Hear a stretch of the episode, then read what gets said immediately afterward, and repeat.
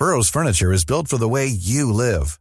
From ensuring easy assembly and disassembly to honoring highly requested new colors for their award-winning seating, they always have their customers in mind. Their modular seating is made out of durable materials to last and grow with you.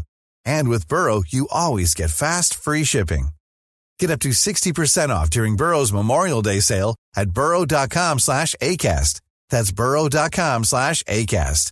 burrow.com slash ACAST.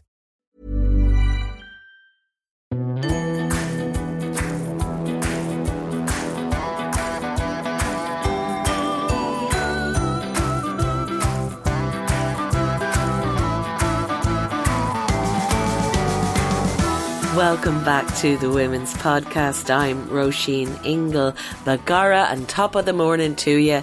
It's St. Patrick's Day. Lá Fhéile Pádraig. And who better to talk to us on this day than a bona fide Irish national treasure and wise woman of Ireland, Marian Keyes. Her new book is Again Rachel. It's a sequel to the beloved Rachel's Holiday, which was published 25 years ago. Since then, Marian has sold over 35 million books around the world, bringing joy to so many readers and anybody who follows her on the Twitter machine knows the laughs she gives us there too. We spoke about bringing Rachel back, about being an Irish woman, and about growing in confidence as we get older. It's always a pleasure to have Marian with us. Happy St. Patrick's Day and enjoy. Marian Keyes, thank you very much for coming on the Women's Podcast. Thank you for having me, Róisín Ingle. I am delighted to be here. We always love to have you, Marian Keyes. You're one of our original friends of the podcast, and we're delighted you're here. And delighted to talk about again Rachel, because it's 25 years since Rachel's Holiday. My favorite book, well, along with This Charming Man, they're my two favorites. And it's your 15th novel, and it's a sequel, and a sequel that you said you'd never be doing a sequel. So, what happened, and how's the response been? Yeah, I mean, I wish I had a great story about why I decided to write a sequel, and I haven't. It's just that I really loved the Walshes that were in, oh, you know, all five of the sisters got a book, and I loved the family. And I had actually tried to write a sequel to Watermelon about about seven years ago, I think, and it was it was a disaster. And I don't know, I don't know what was different this time, but a story came to me about Rachel and Luke, and they'd split up, but it wasn't it wasn't an obvious thing. I didn't want it to be just, you know, that he was a fucker like all of them in the end and that he was, you know, mm. it was mm. something that maybe mm, I think most readers don't see coming. And I had this idea and I was interested in it. And I, I wanted to give it a go because I just really wanted to write about their relationship, really. And I also wanted to be back with the Walshes. So I started writing it properly March two years ago, just as as Leo was given the the St Patrick's Day address, and uh, and we were all in lockdown, and like suddenly I could only see my mother if I stood at her gate and roared in at her, and like I'm very close to my brothers and sisters and their kids and all, and suddenly there was nobody. Mm. So the Walshes sort of became my family, and I know that sounds very kind of um oh, my characters tell me what to do and all of this stuff. And that's not the case at all. Like my characters don't. But there was a comfort in it that kept me writing. But I was I was all the way through. I mean, I I said I'd stop writing if I thought it was not good enough or it, if it was a sort of a betrayal of you know the earlier book because a lot of people really liked Rachel's Holiday and I was ready to walk away. And I thought it was all right and that I didn't need to walk away, but I was dogged by the fear that people would be just, ah, here, you know, you've ruined the first book as well as this owl. And it hasn't been like that. It has been lovely. It's been really, really lovely. A kind of above and beyond anything that I'd expected. And it's very weird to have written something a quarter of a century ago when I was a very different person, really.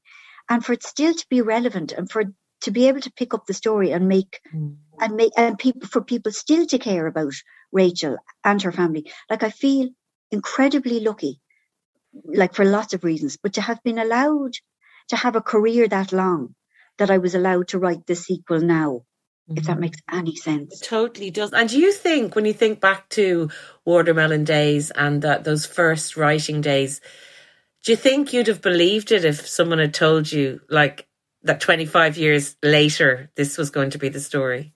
No, because I mean, quite sincerely, when I wrote the first book, Watermelon, I was given a three book contract and I was really anxious because I thought I could probably write one book.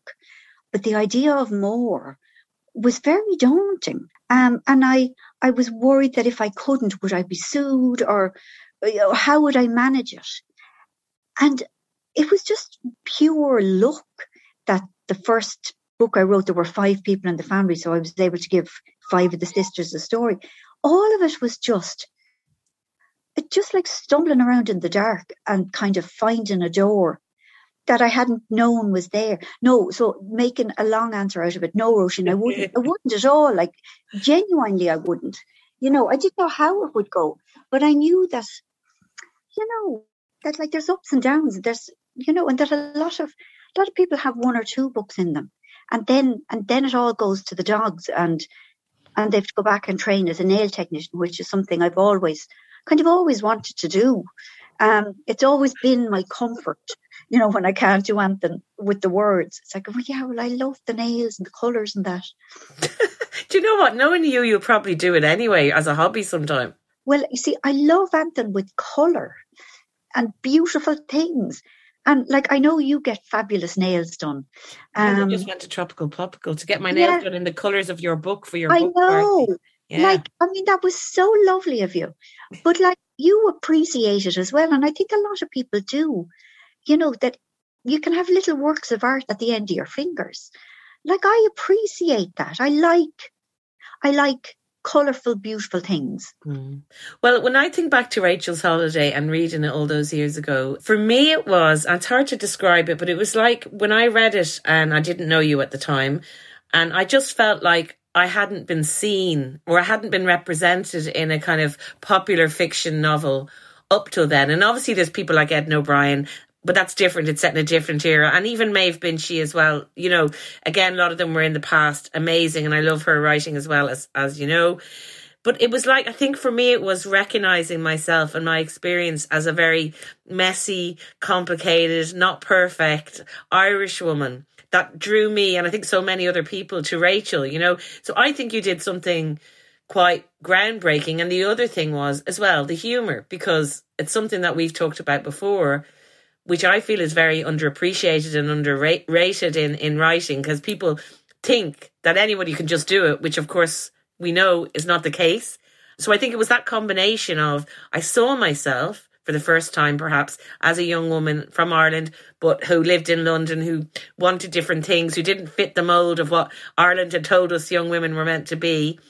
And then the hilarity as well combined. So that was my kind of introduction to you.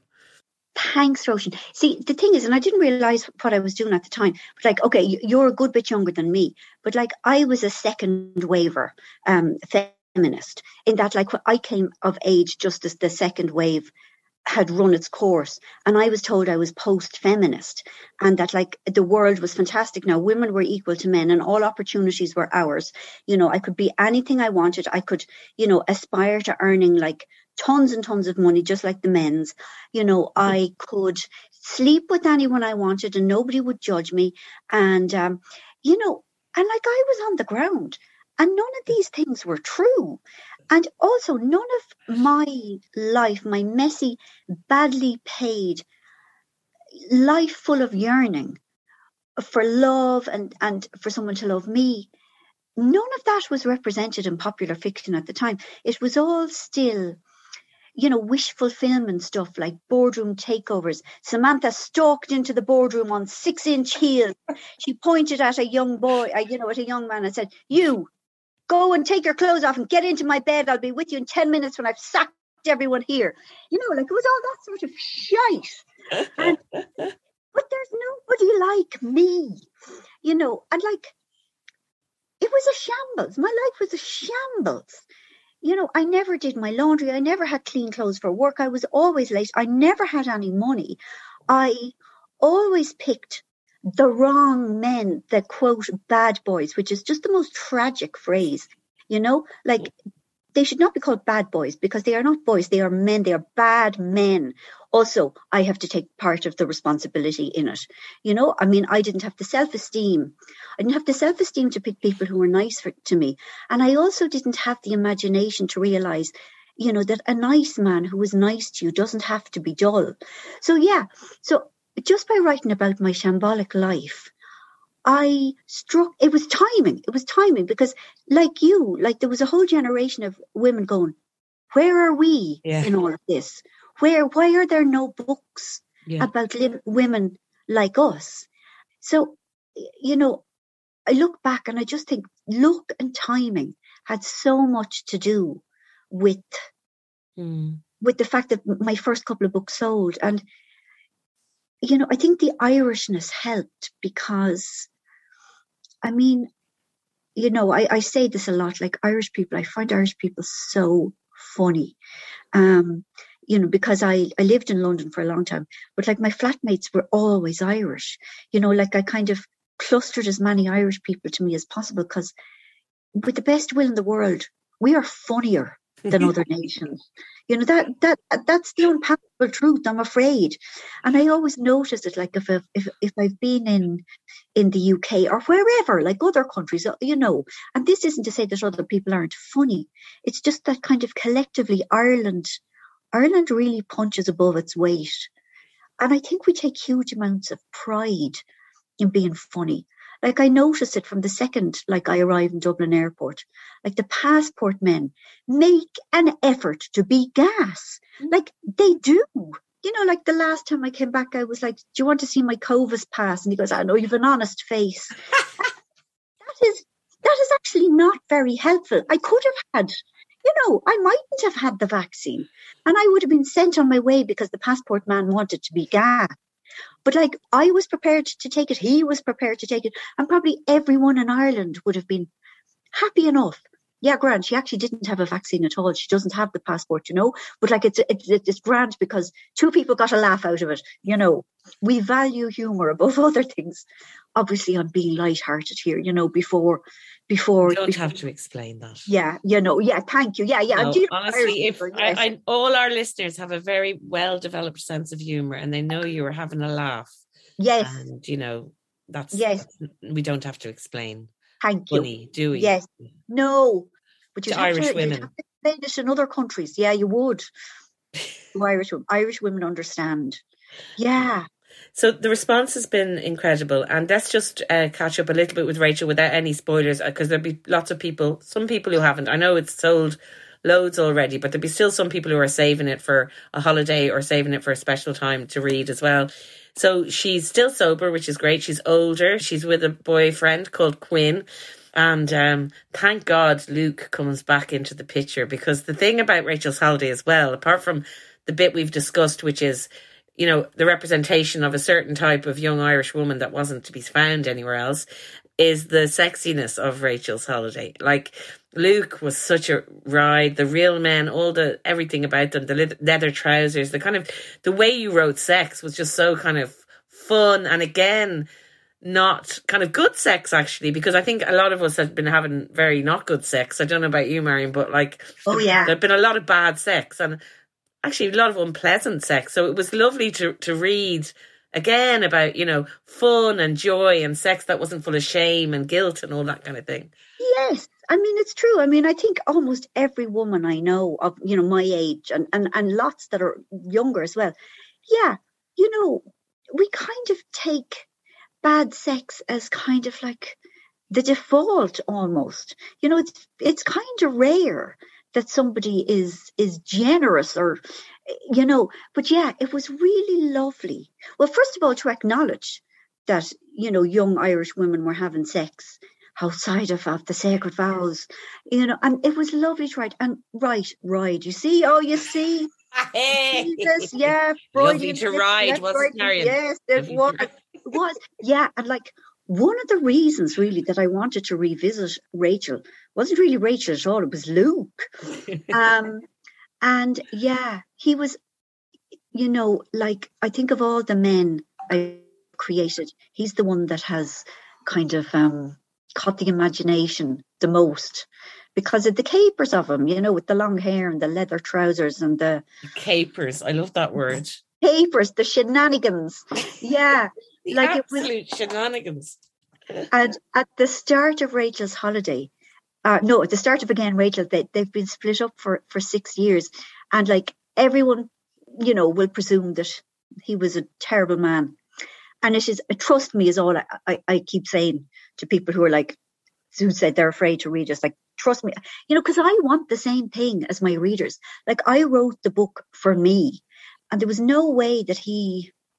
Oh well, I can't go into it too much, you no. know. But I'll just say one thing, and for those of you who have read the book, Mammy Walsh has a surprise 80th birthday party that she entirely plans herself, you know. I mean, it is like she is right down to the last thing. But after the party, Rachel goes home and she is accompanied uh, by a visitor. And uh, I spent 14 months waiting to write that sex scene. You know, like I was writing writing the book and I was thinking, oh God, there's all this plot and all these other characters, and I've got to I've got to do the backstory, the the Walshes and everything. And when can I get to this fabulous ridey bit? And writing it was, I mean, writing sex scenes is often mortifying because everybody thinks everybody thinks it's me, and I, you know, I suppose it's. I have to say, like I'm, I'm fairly vanilla. You know, I don't have a great deal of imagination and and I feel a bit ridiculous writing writing you know uh, group scenes we'll put it that way or do you know what I mean anyway I really enjoyed this particular scene mm. and uh, put a lot of work into it and uh, well, it paid off, Marian. Paid well, off. yeah, people seem to be pleased. um, but yeah, so she's she's 20 years older. I set it in 2018 because I just couldn't be coping with Covid. No. business, you know, I just couldn't, you know. Um, and she is back in Ireland, living in Ireland, living in Wicklow. She's got a dog called Crunchy, and she is working in the cloisters, which is where she got clean. And there is a cast of characters in the cloisters that I just I love them so much. Like writing them was so lovely. And then four of her four sisters, three are living in, in Dublin, Claire, Margaret and, and Helen and Mammy Walsh and Daddy Walsh. They're all still around. Anyway, so Luke's mother dies and he comes back to Ireland for the funeral and Rachel goes to the funeral and things things ensue. They do, they do way. ensue. And it's it's brilliant. And like you say, there is a sort of a something that comes at you in the middle that you don't see coming, which is again a really testament to your great skills at plotting and writing, which have just, I think, with every book have kind of increased and developed. And I think I know you you're really proud of grown ups, particularly, and the kind of that that took you into a different level in a way and even the way that was received it was it was a it was a point but that's just such a wonderful book. But going back to the sex for a second because um, you're a great one for allowing characters even as they age to keep having really good sex. And, and that's something that's important to you. Yeah it is. I mean it breaks my heart that women are portrayed as withholders of the sex and that most women don't enjoy sex but they use it as a sort of a negotiating tactic I mean, that's not my experience. You know, I mean, sex, you can have it when you're past 24, you know, it's allowed, um, or even 44. But like, I think a sex, you have a relationship. One has a relationship with sex the way we have a relationship with anything. And there are some parts of our lives that, you know, it's really good, and other parts where like you're so distant from it. And then, then things change. I mean, you know, without getting into too much detail, like people in their early 40s, people, women who are perimenopausal, suddenly have, you know, a kind of a resurgence of their youthful energy, would put it that way. And like, and that is, it's not just hormonal, it's almost like a primal response, like this is our last chance. Um, yeah, and I, I suppose for any woman who's just like, ah, look, at I'm grand. That's all in my past. And, uh, it, absolutely, it's fine. I'm not. I'm not making anyone do it. But for those who like it or who want it, I don't think anyone should, any woman should be made to feel ashamed. Mm. Um, you know, in the right circumstances with the right person, it's a wonderful, it's a wonderful way of connecting. And you know, it can be great fun. if it's for you, you know, and if it's not for you, also, that's fine. All I'm trying to say is that, like, I don't like all these stereotypes, all these kind of boxes that women are put in, you know, that we are like, we're the bowed girls in our 20s and and then we're supposed to kind of settle down and have the babies and then i don't know after the last baby is born it's like that's grand okay everything shut up shop here you know like that's that's the end of that you know we live longer mm. than that mm. and uh, we're living longer than ever and speaking of babies, actually, it's interesting because that's another thing that society puts on us. And I know that's something that a lot of women and indeed men do want, but also there's other people who decide not to have children and for various reasons who can't have. That's another kind of interesting conversation that I think is getting less censorious in a way, but I still think it's seen as for some people a failure, you know, and you didn't have children but I know you've spoken about that as a kind of. You, I think you said to someone in the Guardian about the ghosts of the children that you, yeah. you didn't have, which sounds very um, maudlin, but you didn't mean it in that way. It's just a natural thing to think yeah. about. Yeah, like I come from. I mean, it's not that big. There's only five of us, but I like, I like a big family. Like I always wanted to have six children. Like. I know. I mean. yeah, it's it's ridiculous because I know, like I've seen it. People have won and then they have to be hospitalized with exhaustion or they'd like to be. But like even now, sometimes myself and himself will talk about what life would have been like and what they would have been like. And I mean, the thing is, I mean, children are their own people, you know, and parents don't own them, you know, and like there would have been all of that, you know, realizing that they don't belong to me, that I'm just, I'm just there to facilitate them. But I, I honestly think it would have been great fun. And like you know how close I am to my nieces and nephews. Yeah. And I really like when there are throngs of Keeses together. like I, I just I don't know what it says about me, but I like to be able to put out my hand and touch three or four nieces and nephews at any one time. I like different ages. I like different energies. I, I, feel very safe in my family. Yeah, I would have loved it. Yeah. So when I say the ghosts of children, I just, yeah, I mean, there are times even now when we talk and say, well, what would they have been like? And I mean, we're only, we're only like making it up because how would we know? Um, but yeah, the thing of like the way people feel that it's okay to say to people, so, uh, when are you thinking of starting, uh, you know, like it's nobody's business you know, it's it's very, very rude, I suppose, and hurtful because we don't know what's going on for people. And then, you know, for people who decide, look at, I'm grand. I don't want to have children. They terrify me. I, and I don't want to be bringing people into this awful world or, or just, I don't want somebody who might be corrupted by being like me or whatever, mm. whatever the reason. When people decide not to have children, when they're childless by choice, okay, it's not as censorious as it used to be, but there's still that thing of like, oh, you're unnatural oh, you're a bit of a witch, aren't you? You know, kind of like, what's wrong with you? And it's like, it seems to me to be very sensible to mm. decide not to have children. But like, yeah, you can't win. I think, especially if you're a woman, there's ownership is taken of every part of us. Mm. You know, what we look like, what we work at, what we, you know, whether we decide to have children. No, you've had too many. Now you better stop it. Um, you know, what you wear, what you eat, mm. you know, what you enjoy, like everything.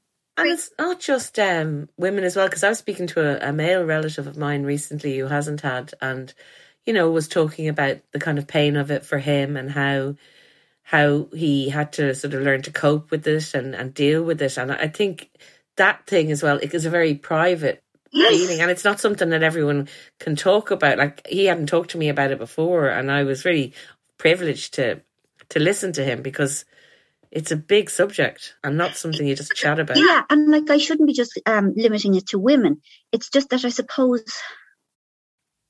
women are regarded as still, you know, as the ones who are meant to do it.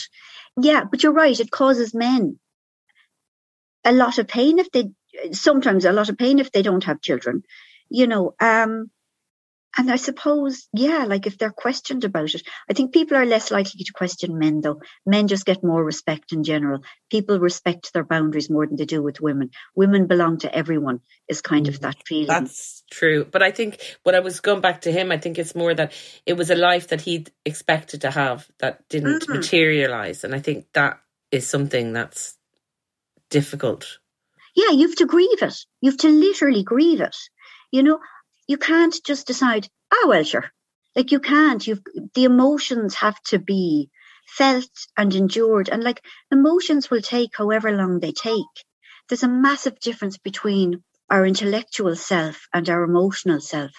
And elect- intellectual self, you can just make the decision quickly. The emotional self is unknown. It's it's beyond our control, really. Yeah, it's a tough one for many people. I'm conscious that there'll be loads of people listening who, in various different ways, are, are struggling with the things that we're talking about. So, but just I do think talking about it helps and people being able to share it, you know? Yeah. I mean, definitely the more that's spoken about it, like, you know, anything that lurks in secret remains unhealthy or, you know, or shameful. But mm-hmm take anything out of the darkness and it's never as bad. And why should anyone feel ashamed for deciding not to have children or for not being able to have them or for having five of them? Or eight. It's like that man in the taxi who said when my mum told him she was in that taxi, do you remember? And my mum said to him that she had eight kids and he said eight. to her, dirty bitch. Imagine. I still oh. find it amazing. The lack of respect. How dare he? How dare he? To Anne Ingle dare he? To Anne Ingle. I mean, to anyone, to anyone would be wrong, but to Anne Ingle, I am outraged. Hey, I'm Ryan Reynolds. At Mint Mobile, we like to do the opposite of what Big Wireless does. They charge you a lot, we charge you a little. So naturally, when they announced they'd be raising their prices due to inflation, we decided to deflate our prices due to not hating you. That's right. We're cutting the price of Mint Unlimited from $30 a month to just $15 a month. Give it a try at mintmobile.com slash switch. $45 upfront for three months plus taxes and fees. Promo for new customers for limited time. Unlimited more than 40 gigabytes per month. Slows. Full terms at mintmobile.com.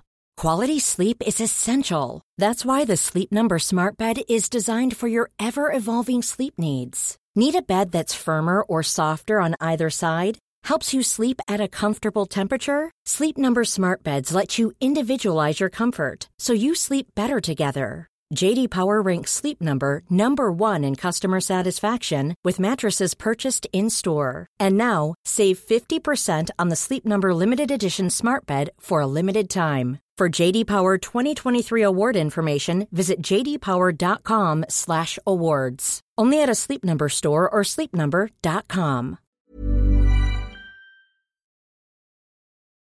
Marian, when you think back at Rachel sort of 25 years ago and creating her and the stuff we talked about earlier about what kind of woman we were supposed to be and really what was the reality that you weren't seeing. So when you look at younger Irish women now, since it's Patrick's Day, we could look at the Irish woman and the new wave of Irish women. What, what I know being close to younger women is really important to you, and it's something I know you've got Emma and you've got like great young people around you. What do you look at as the difference, say, between those women and say what the women and you were, the woman you were, and I was in our twenties? Yeah, I mean, like you're absolutely right. I mean, and young Irish women gave me so much courage, especially around repeal the eighth. They they don't have the shame that I have, and they don't have the fear of expressing their opinions that I had and sometimes can still have. You know, they're they're far better at like calling out injustice or calling out bullshit. They're far better at knowing what they're entitled to. I think the decline in the power of the church has really influenced how they are as people.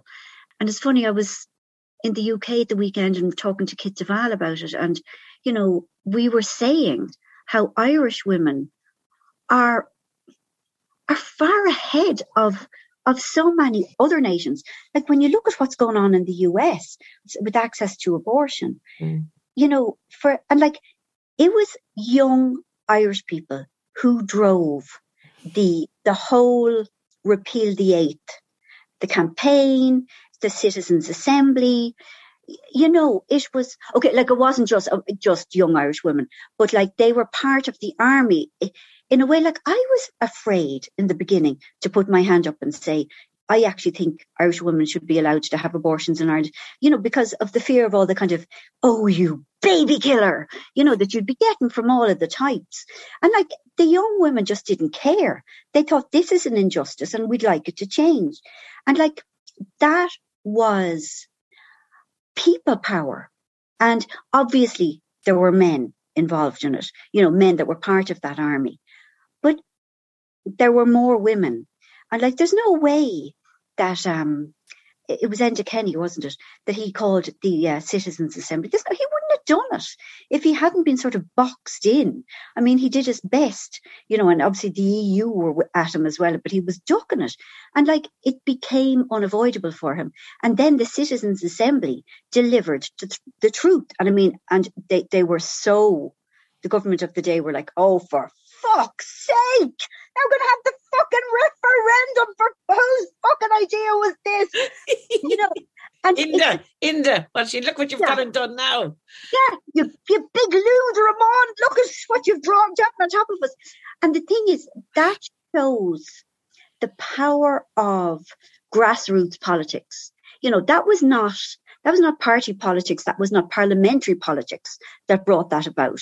It was young Irish people mm. and and some older ones. And I think the more the number swelled, the more it gave people like me permission to to not be afraid. Mm. And like the amount of work everyone put into it, like the canvassing, the going door to door, and it was so ugly. It was such an ugly campaign. It was so mm. harsh and brutal, and the judgment, and the fact that like the um, the pro-choice side were doing it with very little money compared to what the forced birthers had, you know, because they were getting so much money in from the US, mm. from the far right. And I think Irish people should be incredibly proud of what they achieved simply by having opinions and voicing them and banding together.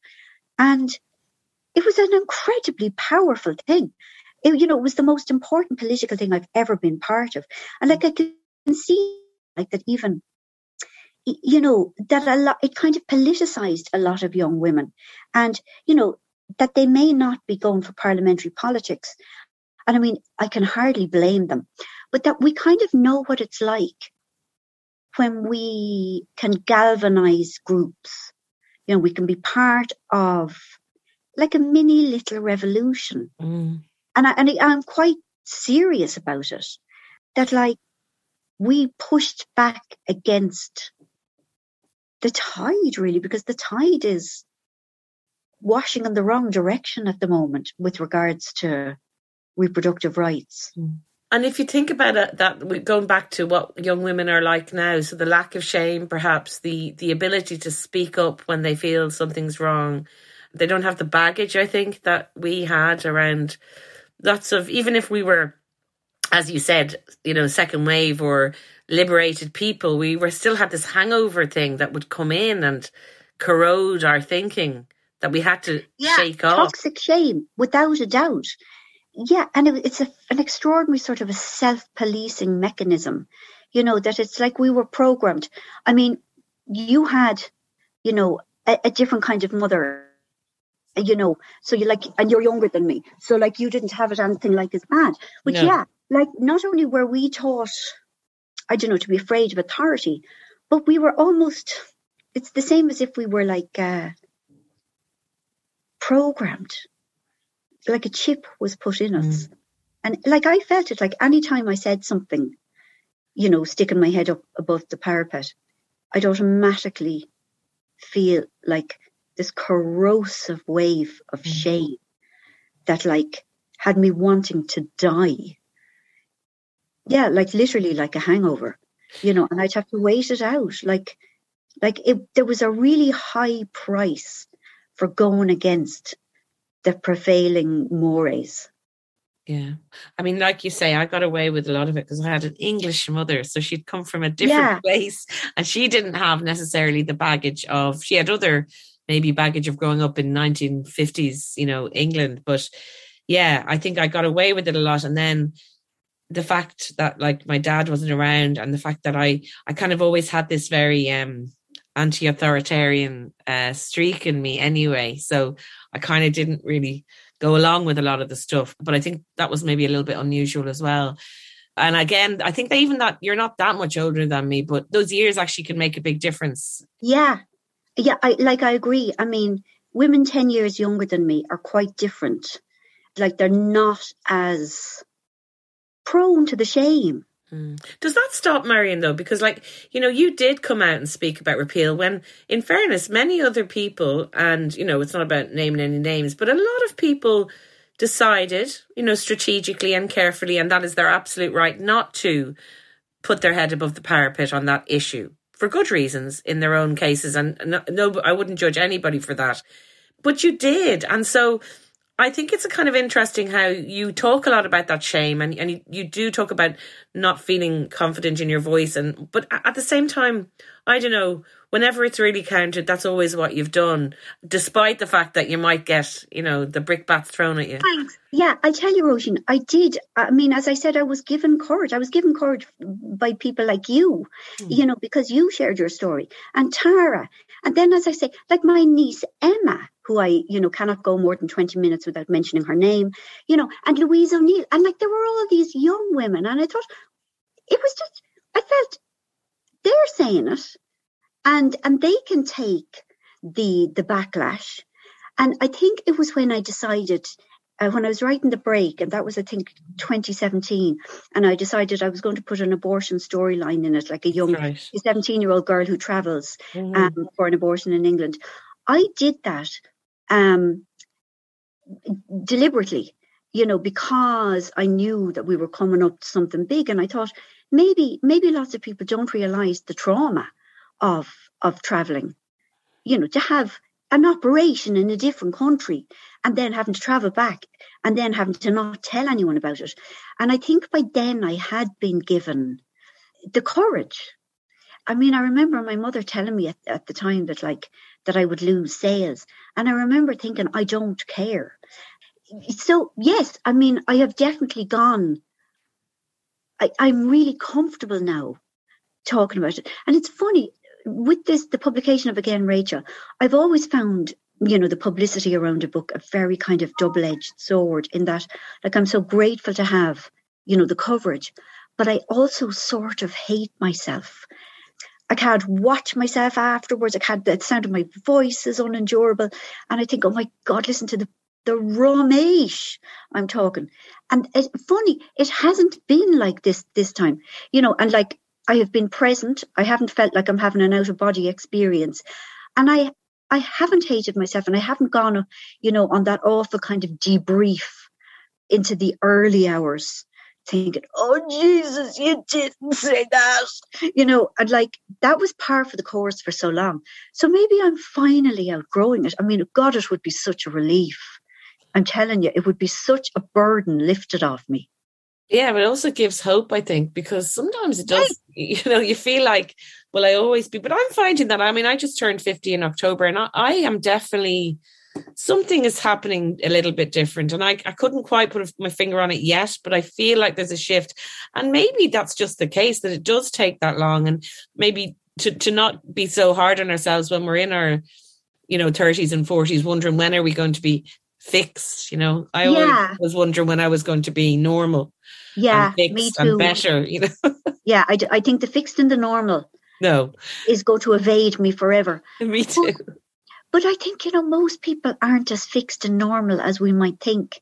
Um, and I think change is very slow. You know, it, it just doesn't kind of arrive uh, like a bolt from the blue. But another thing I've discovered is like, I don't have the energy as much to to, to angst about things. You know, like one of my awful things that bothers me is like thinking of Christ, I, I said something and I might have upset someone.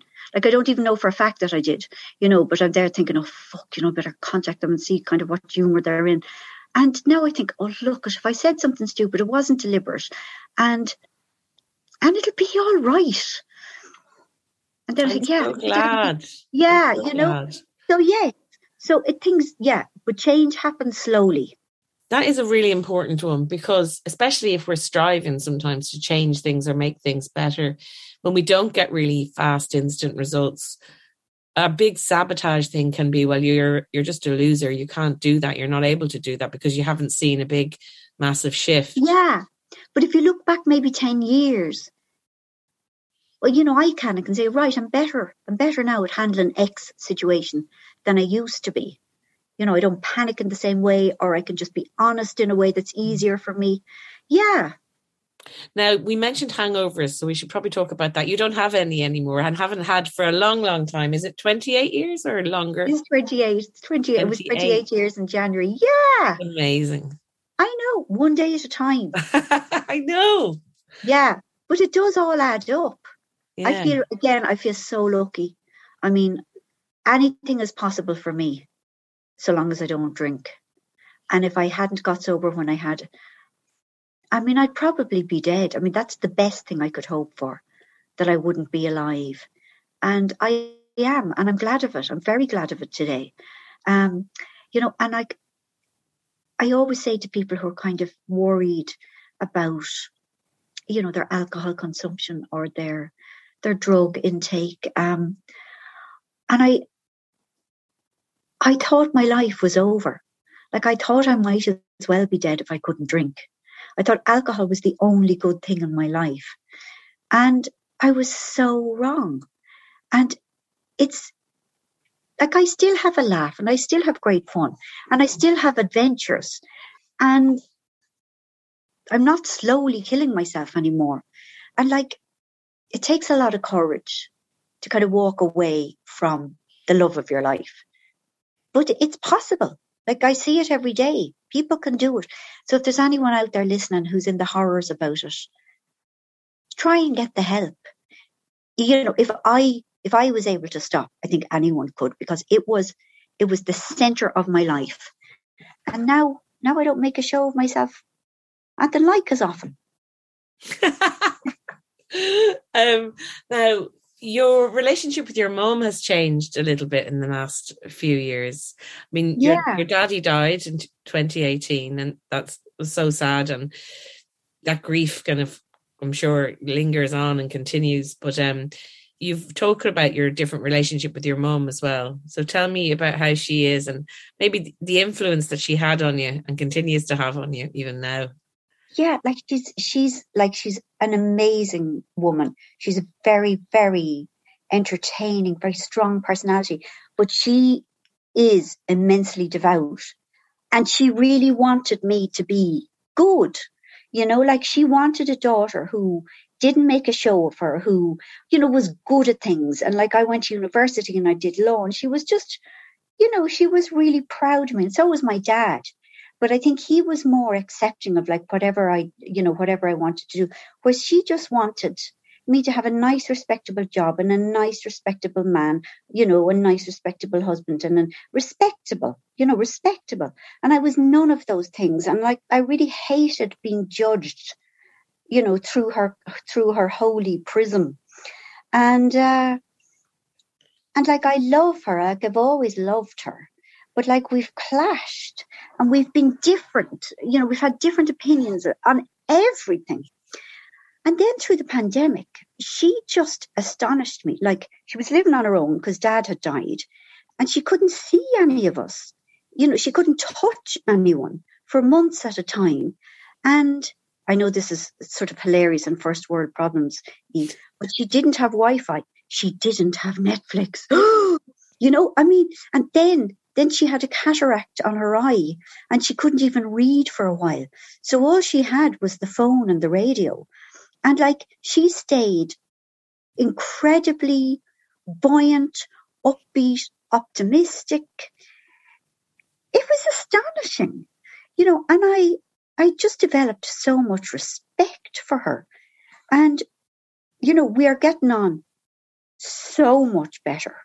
And she's always been very, like, and I understand very conflicted about my books because you know they're they're not respectable. You know, like like she was so upset in my first book, Watermelon, when Claire had sex with somebody she wasn't married to. Like she was genuinely appalled, mortified it would be out in the world, uh, confused. Wow. But she's the biggest cheerleader for again Rachel. Like she's been, she's been really kind of teeth gritted and clenched fisted about it. She's like, "This is a great book," you know, and she's kind of different.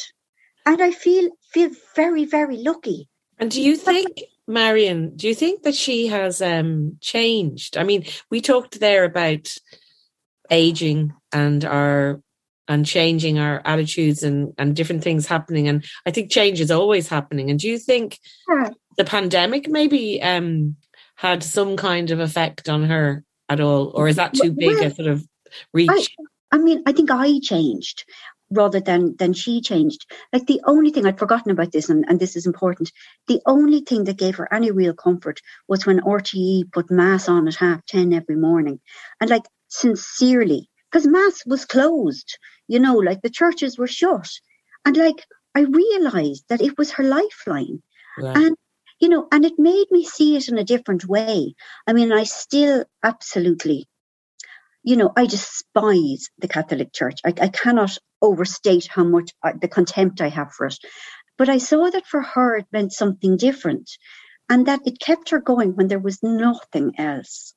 So I think my attitude to her comforts changed.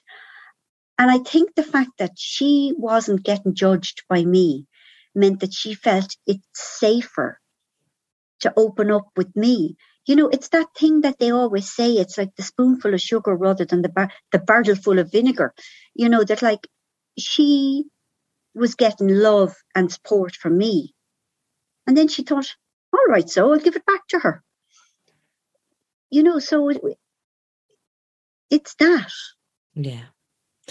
That's a great way of putting it. So, what are you up to now, Marian? And what are you writing? Nothing. Like I, like I literally haven't had the time, you know, because I didn't finish the proofreading until November. Then I did the audiobook of Again Rachel, and then I redid the audiobook of Rachel's Holiday. Then it was Christmas, and then I was into publicity, and so I was doing. Hang on, if I tell you, I was doing Ireland, the UK, Australia, New Zealand, South Africa, Norway, and Spain, and now I'm in Canada, and the US. Yeah. And so that won't be probably tied up till the middle of April. And then I suppose I'll have my head back. But I'd love, I mean, this is kind of, I'm very loath to leave the Walshes now. Now that I've, I've kind of got one successful sequel under my belt, I'm, uh, I'm, I'm kind of thinking, mm, I know. So I had a great plan to do a, a completely different thing of you know, kind of a 40 year spread thing and people who were friends back in the day and how they are now. But no, I think I'm feeling the world is very sharp and pointy and scary at the moment, and I want to stay in a safe place. So I, am trying very hard to figure out a wall, another Walsh story. Ah, well, that's interesting. And yeah, you obviously had a beautiful or whatever. I know it's hard. It's always hard writing a book, but um, a lovely experience in it, in that kind of bosom of the Walsh family. It was a nice it place was, to be during the pandemic. I loved it. I loved writing it. They felt like my own family when I couldn't see mine. And yeah, I found it immensely comforting and I loved. I mean, it's a love story as well as everything else. And I'm not ashamed anymore to say that that is one of the things I do. Like I write love stories. And that particular one has really, it just made me feel I just felt I was my first reader, I suppose, with that. I mean, you know, I wrote it for me initially, although I kind of do that with all my books. I think if I'm bored, no, it, it has to go. But yeah, I would like to, I'd like to do another Walsh one if, if, if I'm given the story. And what about your hobbies? Because we've seen you go through a lot. You know, the banjoing yeah. of the furniture, the painting, painting. the various, the cooking, the baking. Yeah, I've nothing at the moment. I've nothing. I'm mortified. Mm-hmm. But like, I honest to God, I haven't had time. You know, it's been it's been very very busy. I think at the moment, my hobby is people. Just because we're allowed to see each other again, I'm enjoying it. I can't tell you how much. Just you know, having the chats. It's lovely. Mm. So you've got publicity for another while now, off all over the world. I mean, you've sold 35 million books. It's an incredible achievement, and you're feted everywhere. Like you know, you you truly are a global superstar of literature. And we did a thing on the Late Late as a big tribute to you. And I yeah. I mentioned James Joyce in in the same breath as you because I do think there's that kind of you, you, exceptional. What you've done is so extraordinary, and it's not done by very many people, you know. And I think sometimes I do think, though, if you were a man, like the amount of kind of, I mean, we've had this conversation before. We don't need to, to go on about it, but I just I do love to say Marian Keyes has sold 35 million books because it's just phenomenal, and it's it's amazing, and it needs to be shouted from the rooftops all the time, as far as I'm concerned. Thank you, Róisín. Yeah, I mean, I do think the fact that I write about women makes my books oh kind of to be regarded as more of a niche thing because anything that's done by women is given less weight than an identical thing done by a man. You know um, the male story the male voice is regarded as the the default one. And what women does is sort of a subset of that so, you know something a bit niche. Um, but I think, I think I've talked about this so much that I have bored people into submission. That they go, oh Christ, if she talks about the patriarchy again, I can't take her stop. Um, and yeah, I think definitely eh, the last two books I've written, again, Rachel and Grown Ups, people have been, you know, the broadsheets, the serious papers have been, okay, fair enough. You know, she's good. Now come, yeah, she's good. We're, yeah, yeah, thank you. Yeah, and now can she just, just make her stop? That's fine. Just make her stop talking. Uh, as well, it's as always, it's beautiful talking to you. And it's Patrick's Day is when this podcast is going up. So before we go, maybe what do you love most about Ireland? And maybe we could talk about what maybe we think needs to change still and what we could improve. So first of all, I know you love the banter and the crack and the storytelling and all of that. I love it so much. I mean, I feel it the second I arrive. Um, I just, we take pride in a good conversation. And, you know, almost every exchange of words is an opportunity to kind of show your flair. Like, I sincerely love it. I mean, it's a real thing. Um, I, you know, I just love that people talk. People are nosy. People will ask questions in a charming way. I mean, I just, I think we're very warm. What needs to change? I mean, okay, I mean, the main thing that really needs to change is that we have to stop electing people who treat the electorate like children. You know, they infantilize us. And so many people vote for the two main parties out of not just habit almost a fear, I think, that something will happen to them if if they if they vote for, you know, a smaller party. Um, I think we have to break that tradition. And I think we have to start sincerely looking at political parties whose values align with ours. Um, and I think, I mean, there, to me, housing is just the most, the most important. At the fact that licenses are being given to you know multinational developers to build projects that then are rented out to Irish people.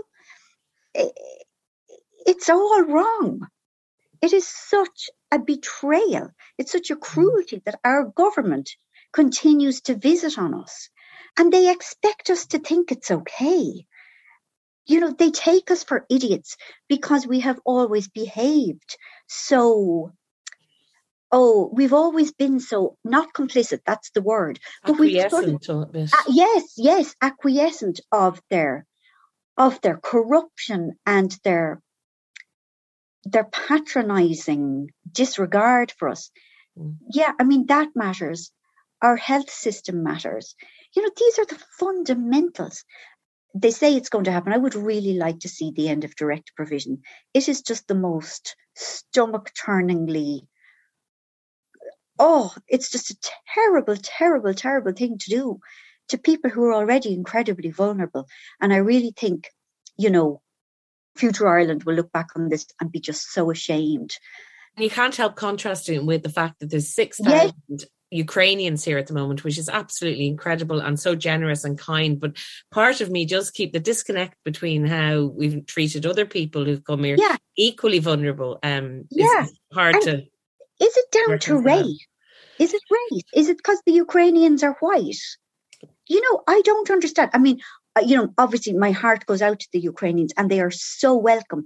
And, you know, we're, I think there's been a real, again, I think Irish people are lovely. You know, there's been a real welcome and people have really tried hard to raise money and to get things for them. And, you know, but like, I don't understand why we're being like that and not like, Yeah. and we're not treating, you know, other asylum seekers in the same way. Yeah, Yeah. we need to look at that. I mean, yeah, conversation I think that needs to be had, and um, it's it's really important to point it out because it's Yeah. very glaring. I think, yes, the especially at the moment. Yes, Yeah. yeah, it is. You're right. But in the meantime, all these, I mean, the world is so turbulent and uncertain at the moment. It's it's really dreadful, and it is a nice feeling to be able to give a safe haven for, It for all those people who have been It through so is. much. isn't it? I mean, I genuinely think knowing that, like, you've, you know, you've bought a sleeping bag for somebody, or you've, you know, bought bed linen or whatever, it makes me feel less helpless. You know, to be able to do small, tangible things to make another human being's life Mm. more comfortable at a time when they are so in upheaval. It helps. Well, Marian, it's been absolutely a pleasure as always to talk to you. Same, same Róisín Ingle.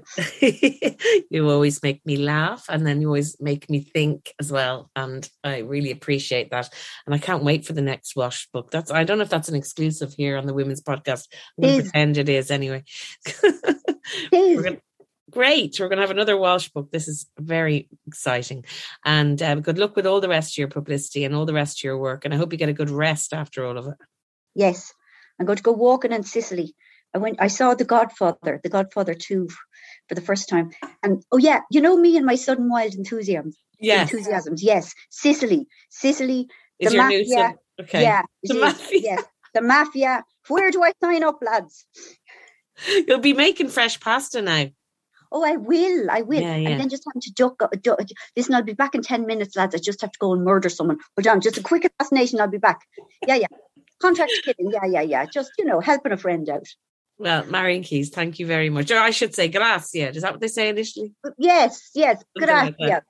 Mwah. And Okay. kiss. And yeah, Yes, and I kiss. tap you on the face, Rosie, and I tap you on the face. You do that a lot in The Godfather. Men tap each other on the face. Ciao, Bella. Ciao, bella. Arrivederci. That's all we have time for. Thanks very much to Marian Keyes, and you all need to go and get again, Rachel, if you haven't already. It's brilliant. That's it from me. The podcast is produced by me, Róisín Ingle, by Suzanne Brennan and Jennifer Ryan, with JJ Vernon on sound. Mind yourselves, and I'll talk to you next time.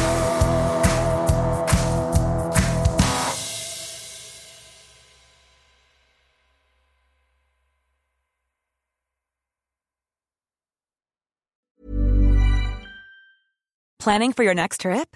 Elevate your travel style with Quince. Quince has all the jet setting essentials you'll want for your next getaway, like European linen, premium luggage options, buttery soft Italian leather bags, and so much more. And is all priced at 50 to 80% less than similar brands. Plus, Quince only works with factories that use safe and ethical manufacturing practices. Pack your bags with high-quality essentials you'll be wearing for vacations to come with Quince. Go to quince.com slash pack for free shipping and 365-day returns.